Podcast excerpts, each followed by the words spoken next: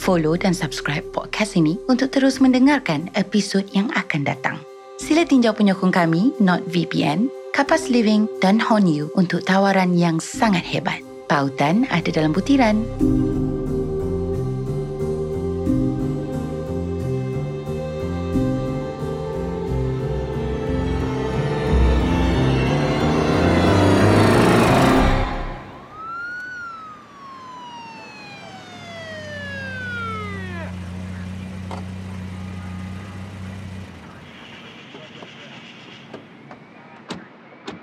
Kereta dia tak ada kat rumah. Ha? Tak ada tuan. Kereta dia ada di bengkel tuan. Cik Sarah terlibat dengan kemalangan lepas sidang media kita buat hari tu. Oh, baik. Jadi, apa penemuan kamu setakat ni? Okey. Jadi ini pintu masuk utama rumah ni. Dari sini kita tak nampak seperti rumah ni dipecah masuk. Tapi Tapi, tapi dari hasil pengecaman cap jari, kita dapati yang ada beberapa orang telah memegang tombol pintu ni pada waktu yang sama. Hasil tersebut juga mengandaikan yang usia cap-cap jari tersebut uh, tak lebih dari 12 jam. bila pengecaman cap jari itu dibuat? Malam tadi tuan, kita dapat aduan daripada orang awam melalui panggilan telefon dan juga ada yang datang ke balai tuan. Ramai daripada mereka tu followers Cik Sarah. Dari aduan tersebut, mereka kata Cik Sarah telah diculik tuan. Kita bergegas ke sini selepas terima aduan tersebut. Um, jiran-jiran ada kata apa-apa? Oh, kita ada tanya beberapa orang jiran tuan. Tapi kesemua mereka cakap mereka tak ada dengar apa-apa tuan. Um, baik. Um, dekat dalam macam mana? Jadi ini adalah ruang tamu. Tapi dekat sini kita tak dapat jumpa apa-apa kesan tuan. Eh, takkanlah tak ada langsung. Tapak kasut ke, tapak kaki ke? Hmm, tak ada tuan. Baik, teruskan. Kemudian tuan, kita dapat menjejaki kembali cap-cap jari yang sama dengan cap-cap jari di tombol pintu tadi dekat pemegang tangga ni. Tangga ni untuk ke bilik Cik Sarah, betul? Betul tuan. Jadi sekarang ni kita tak dapat jumpa sebarang kesan tapak kaki, cuma kita dapat kesan cap jari. Ya, betul tuan. Kita naik atas dulu tuan. Okey, jadi tuan, berbeza dengan pintu utama rumah ni di mana tak ada sebarang tanda-tanda paksaan untuk masuk. Tapi sebaliknya, pintu bilik Cik Sarah terdapat beberapa kesan tenangan. Ha, tuan tengok ni. Hmm. Kalau tengok ni kuat juga ni. Berapa orang yang tenang ni? Hmm, belum pasti tuan. Yang pastinya lebih dari satu tendangan. Hmm, okey tuan. Macam yang kita nampak ni tuan, berdasarkan keadaan bilik yang agak bersepah, kita dapat simpulkan yang terdapat kesan pergelutan antara Cik Sarah dan penculik-penculik tu. Saya dimaklumkan kes ni berlaku semasa Cik Sarah apa sedang buat live. Betul? Hmm, betul tuan. Tapi kes ini serupa dengan apa yang berlaku kepada Ryan sebelum ni. Serupa. Maksud awak? Uh, walaupun kedua-dua mereka sedang buat live, dari video mereka kita tak dapat lihat wajah ataupun tubuh badan suspek. Kita boleh tengok video tersebut dalam laptop Cik Sarah. Sekejap ya tuan. Assalamualaikum. Hai semua. Sekarang ni dah masuk hari ketiga kehilangan Ryan Durden. Hmm. Saya masih tidak menerima apa-apa berita berkenaan perkembangan kes ini. Okey. Eh, tak apa, tak apa, tak apa. Kita boleh tengok video ni kemudian. Tapi kenapa laptop dengan kamera Cik Sarah masih ada dekat sini? Oh, uh, sebab saya tahu tuan nak tengok lokasi jenayah, saya arahkan pegawai penyiasat supaya tinggal dulu barang-barang ni. Saya rasa lebih baik untuk tuan tengok keseluruhan keadaan. Faham? Bagus. Uh, tuan, apa pendapat tuan? Tuan rasa ini perbuatan penduduk kampung Batu 13? Saya rasa kita tak boleh buat andaian lagi, Corporal. Ya, saya tahu mereka pernah cederakan Ryan, tapi itu cuma pertelingkahan kecil je. Saya tak rasa mereka akan bertindak sejauh ni. Lagipun benda ni nampak macam seperti satu kes jenayah terancang. Hmm, faham, faham. Tapi, adakah patut untuk kita ke kampung Batu 13 hari ni? Mana tahu tuan, kalau-kalau ada petunjuk di sana? Setuju? Okey, macam ni. Saya akan ke kampung Batu 13 dulu. Kamu ke balai untuk hantar semua barang-barang ni. Lepas tu, kamu cari seorang lagi anggota yang boleh datang dengan kamu ke kampung Batu 13. Kita jumpa dekat sana. Boleh? Boleh tuan. Tapi barang-barang ni saya perlu hantar ke headquarters. Itu permintaan mereka. Baik. Kalau macam tu, kamu ke balai dulu untuk bawa seorang anggota bersama kamu. Saya akan call untuk update. Tapi kalau line telefon tak okey, saya akan update melalui walkie-talkie. Kita jumpa dekat sana nanti. Eh, kejap. Bagi saya kamera tu. Kalau ada benda yang berlaku dekat sana, bolehlah saya rekod. Kamu ambil laptop dan barang-barang lain. Lepas je kamu pergi headquarters, terus ke Kampung Batu 13. Baik tuan.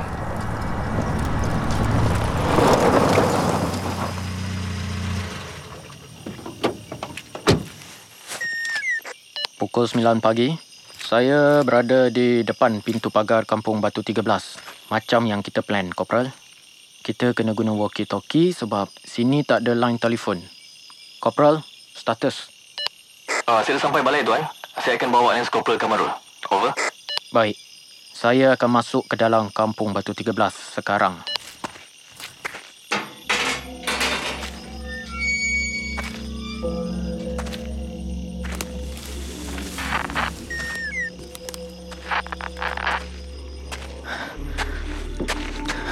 Astaghfirullah.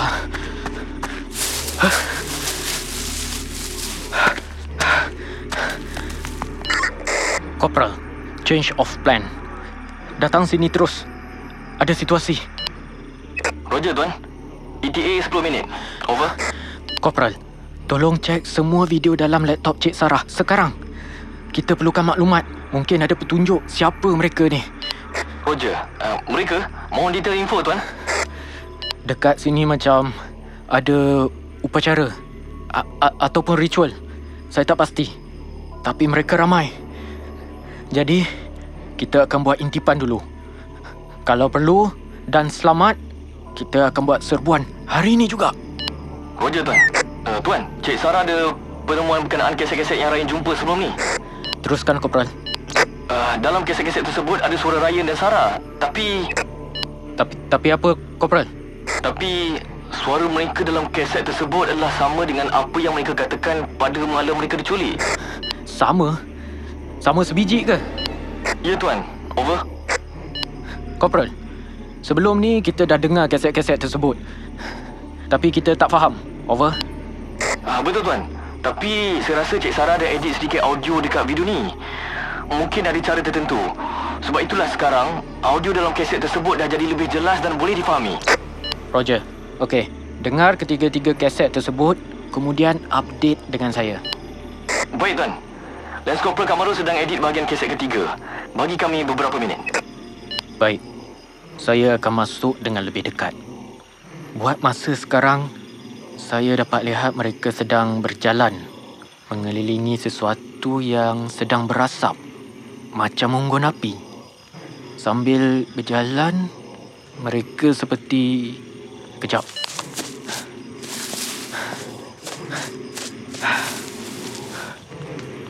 Mereka berjalan secara mengundur, Kopral. Dan sambil membaca sesuatu. Uh, mereka berpakaian seperti jubah yang berwarna hitam. Over. Tuan, uh, pakaian seperti jubah hitam? Ya, Kopral. Seperti jubah hitam. Tuan, mereka yang culik Ryan. Ini berdasarkan apa yang dikatakan oleh Ryan malam sebelum dia diculik. Tuan, rakam aktiviti mereka guna kamera Cik Sarah. Kalau mereka hilang pun, masa kami sampai nanti, saya boleh sahkan. Roger, Kopral. Okey semua. Saya Inspektor Yusof. Sekarang saya tengah guna kamera Cik Sarah dan saya sekarang berada di Kampung Batu 13. Ada sesuatu yang sedang berlaku dekat sini sekarang. Saya akan rakamkan.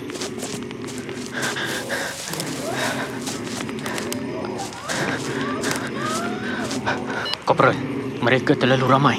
Kalau perlu kita akan request for backup. Dari pemerhatian saya, kalau dari segi saiz badan dan juga tinggi mereka ni, saya pasti mereka semua lelaki. Dan mereka memakai penutup kepala dengan sejenis kain. Tapi, saya tak dapat nak tengok wajah mereka, Corporal.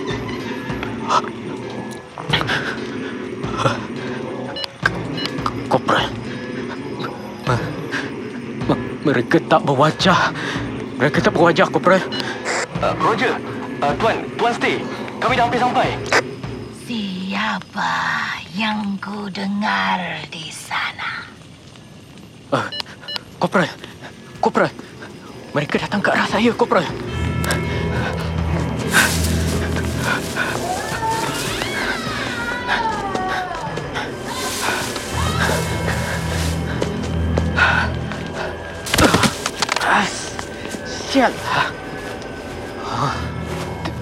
Teko. Te- Teko ni tak tak tak mungkin. Macam mana tempat ni boleh ada balik? Bukan semua dah roboh ke? Eh, tempat ni dah musnah lah.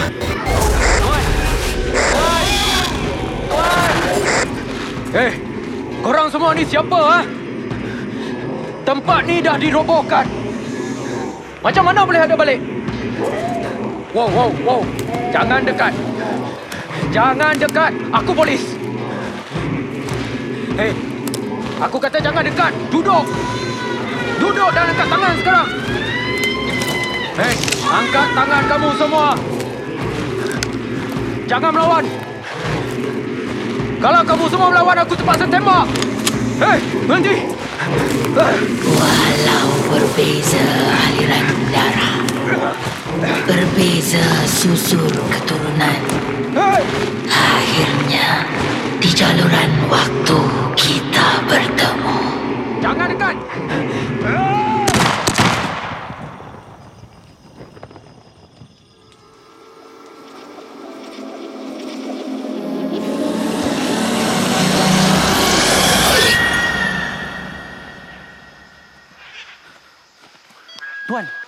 Tuan. Inspektor Yusof. Hello. Hello, Tuan. Inspektor Yusof. Tuan okey ke? Inspektor. Eh, Mat. Mat. Kamera, kamera. Ah, tak guna. Tu, tu kamera Cik Sarah. Tuan Yusof yang pegang tadi. Eh, Kama. Dah siap edit ke video tadi? Dah, dah, dah. Please sekarang. Aku, aku dah tak sedar hati ni.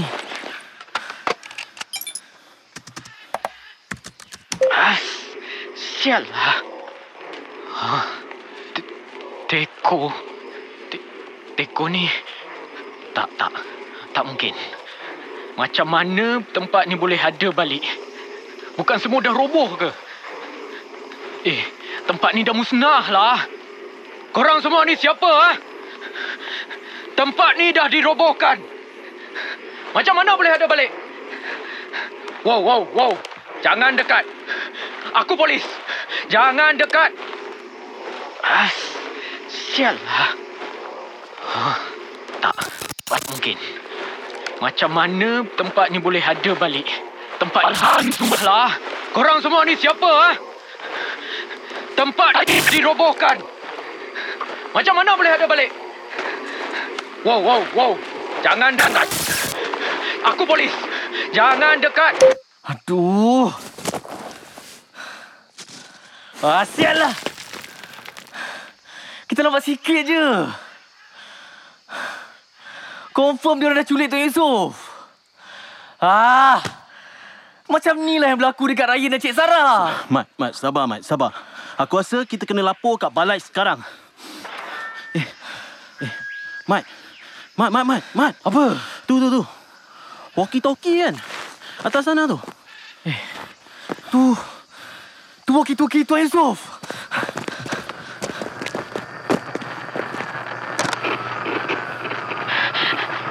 Hello? Ada sesiapa ke dekat sana?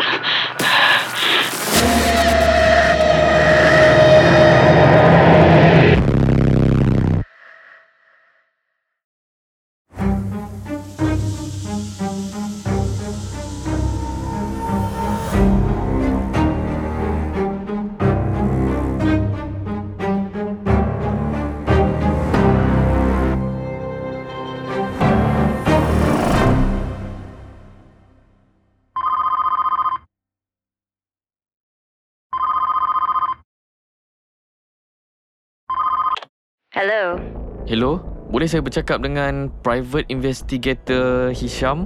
Ya, Hisham bercakap. Uh, kami dari Besut Terengganu memerlukan khidmat cik. Bahasa Terengganu? Ya, ya. Boleh kami tahu macam mana cara untuk kami bantu Cik Isham datang ke sini? Memandangkan pihak tuan yang perlukan khidmat saya, mungkin saya yang sepatutnya bertanyakan soalan. Jadi, bila saya diperlukan di sana?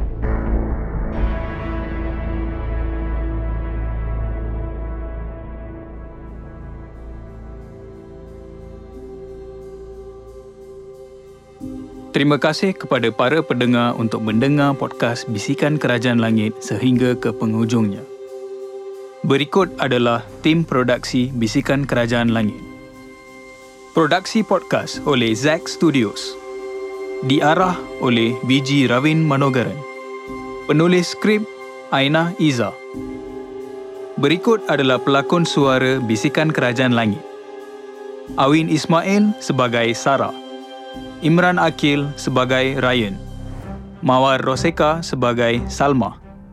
Adli Sinichi sebagai Inspektor Yusof. Kesan khas bunyi oleh Kale. Konsultasi skrip oleh Deli Saha. Tim produksi Media Prima adalah Aisyah Hayatuddin, Prakesh Swaminathan, Adam Sulaiman dan Nur Farhana Karmila.